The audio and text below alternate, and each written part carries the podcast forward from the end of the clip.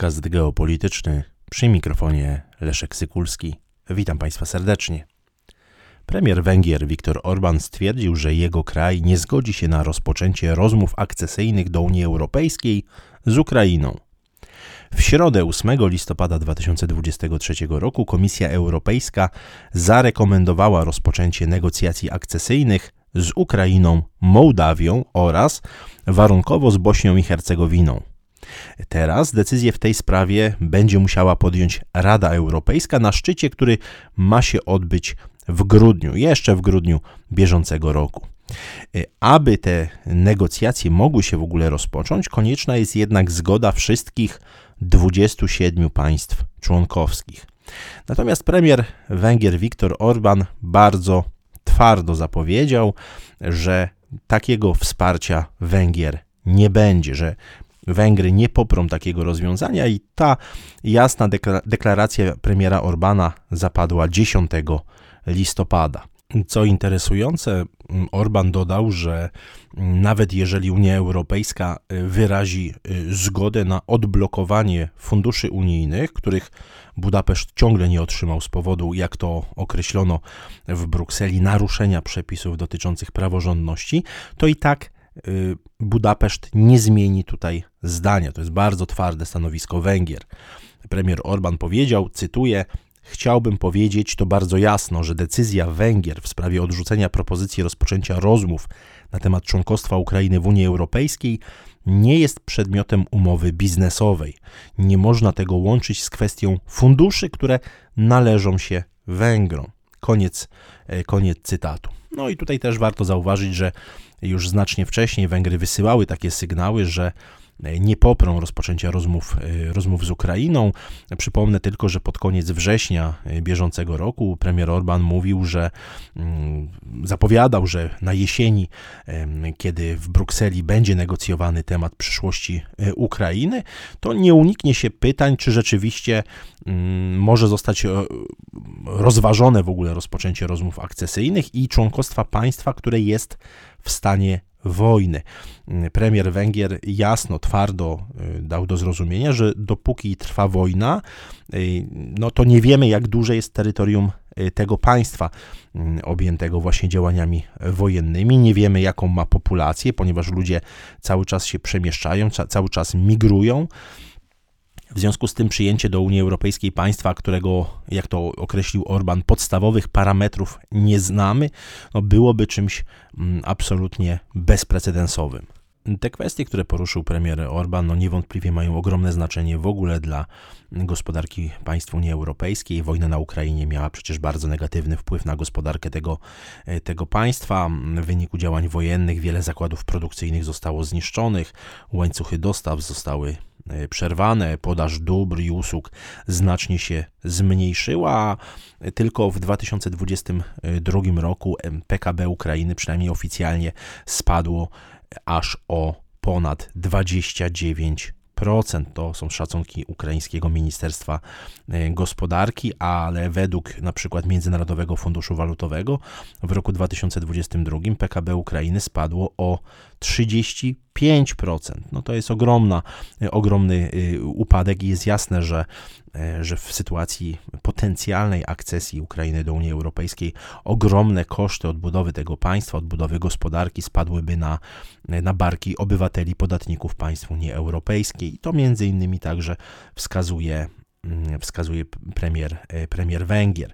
Biorąc pod uwagę ogromny, ogromną inflację e, konsumencką, e, inflację żywności, mm, do tego zmniejszenie w ogóle produkcji przez firmy ukraińskie i wzrost wydatków budżetowych na, na cele obronne, a wzrosły one w ubiegłym roku dziewięciokrotnie, no to, to jest jasne, że, że te problemy przekładałyby się w sposób bardzo istotny także na e, kondycję, mm, kondycję gospodarczą państw Unii Europejskiej. E, dane tegoroczne, z którymi się możemy zapoznać chociażby z takich e, dzienników jak Ukraińska Prawda, no, są jeszcze bardziej niepokojące, ponieważ, mm, jak podkreśla ten periodyk, nawet 4,5 miliona pracowników brakuje obecnie na Ukrainie. To jest właśnie ten problem migracyjny, o którym wspominał premier Orban. E, I to widać, że to poszukiwanie specjalistów e, trwa bardzo długo i to także w przemyśle, w przemyśle obronnym. Szacuje się, że jedynie co czwarta firma pracuje na pełnych obrotach. Pod znakiem zapytania stoi odbudowa wielu, wielu fabryk. No, niewątpliwie to ten stan ukraińskiej gospodarki jest po prostu, jest po prostu fatalny. E, od początku tej, e, tej nowej odsłony konfliktu na Ukrainie w lutym 2022 roku. Od tamtego czasu e, z kraju wyemigrowało ponad 6 milionów osób. No tutaj też trzeba powiedzieć, że dokładne dane są utajnione, to są pewne, pewnego rodzaju szacunki.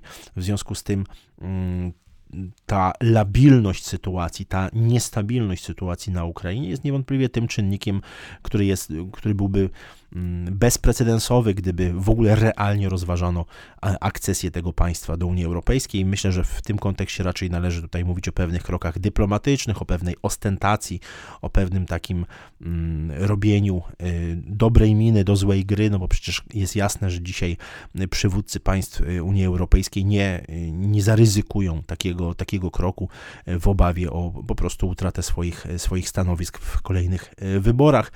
Obywatele Unii Europejskiej są coraz bardziej zmęczeni e, tym konfliktem na Ukrainie i e, tą pomocą przekazywaną e, temu państwu. Zresztą wszyscy widzimy to po cenach chociażby po cenach energii w Unii Europejskiej. Odcięcie się od sporej części dostaw rosyjskich węglowodorów w oczywisty sposób przełożyło się na wzrost, potężny wzrost, wzrost cen, a przecież czeka nas jeszcze, jeszcze zima, więc to nie jest koniec, koniec problemów.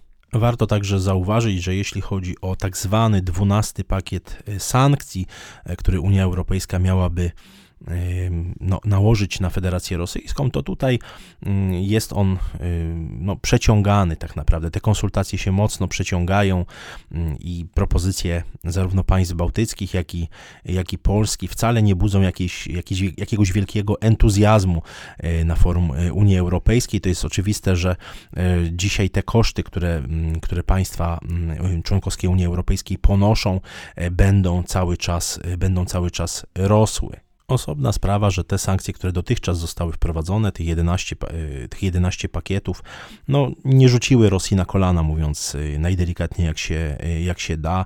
Widać, że i zarówno funkcjonowanie grupy BRICS, Szanghajskiej Organizacji Współpracy, umowy bilateralne, które posiada Rosja, skutecznie były w stanie złagodzić te, te sankcje. No i tutaj już widać, że kolektywny Zachód nie ma takiej ogromnej siły, która pozwalałaby na narzucenie swojej woli całemu właściwie, całemu światu. W związku z tym, e, patrząc na, na to, co ma wchodzić w ogóle w skład 12 pakietu sankcji, jak chociażby zakaz importu rosyjskich diamentów, czy, czy jakieś nowe środki zapobiegające obchodzeniu istniejących e, ograniczeń, no to faktem jest, że to są pewnego rodzaju e, działania, mm, no nie chcę powiedzieć iluzoryczne, ale one nie uderzą w sposób jakiś znaczący, a na pewno nie uderzą w fundamenty rosyjskiej, rosyjskiej gospodarki.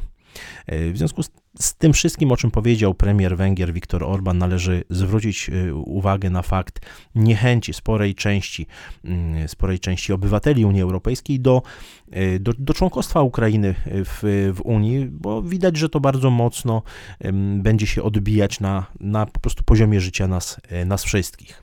Dziękuję Państwu za uwagę.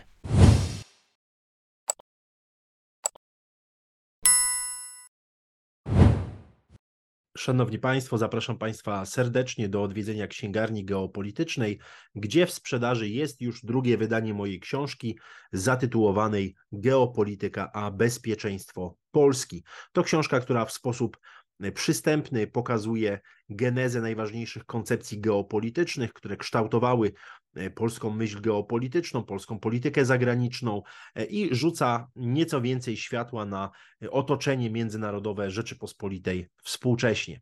Zakupy w księgarni geopolitycznej to także forma wsparcia dla podcastu geopolitycznego. Zapraszam serdecznie na geopolityka.info.